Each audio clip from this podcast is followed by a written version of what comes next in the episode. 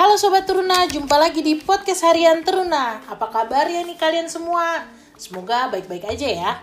Tema kita pada hari ini bertobat dengan sungguh dan pembacaan Alkitab kita pada hari ini terambil dari Hosea 6 ayatnya yang ke-7 dan Hosea 7 ayatnya yang kedua.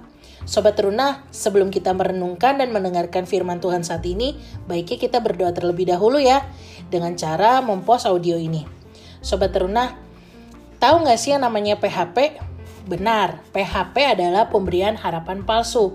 Pasti tahu banget dong, karena tanpa kita sadari, kita adalah orang-orang yang memberi harapan palsu kepada sesama kita, dan kita juga adalah korban pemberian harapan palsu dari sesama kita. Sobat Teruna, dalam bacaan Alkitab kita saat ini, mau mengajarkan kita tentang bangsa Israel yang selalu memberi harapan palsu kepada Tuhan mereka selalu berjanji untuk bertobat, bahkan mereka selalu berjanji untuk setia kepada Tuhan.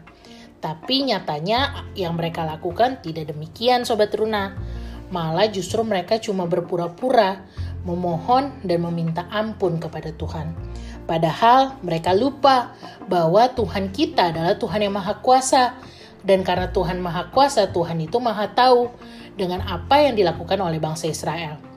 Sobat Teruna, bangsa Israel itu bukan hanya mengecewakan hati Tuhan, bangsa Israel juga juga mengecewakan hati sesama dengan melakukan yang bukan kehendak Tuhan, yaitu tidak mengasihi sesama, bahkan merugikan sesama. Sobat Teruna, jangan sampai kehidupan kita sama seperti bangsa Israel ya, yang memberi harapan palsu kepada sesama bahkan kepada Tuhan. Apabila kita salah, seharusnya kita minta pengampunan dari Tuhan Ketika kita mengakui dosa kita dan minta ampun nama Tuhan, itu menjadikan kita menjadi lebih baik lagi, bukan menjadikan kita sosok yang lemah atau yang rendah. Sobat Runa, jangan pernah malu ya untuk mengakui kesalahan apa yang telah kita perbuat dan juga apabila kita mau minta ampun dan bertobat harus sungguh-sungguh ya, jangan main-main karena kesempatan tidak datang dua kali. Tuhan sudah memberikan apa yang terbaik bagi diri kita, kita harusnya juga memberikan apa yang terbaik untuk Tuhan. See you, Tuhan berkati kita semua.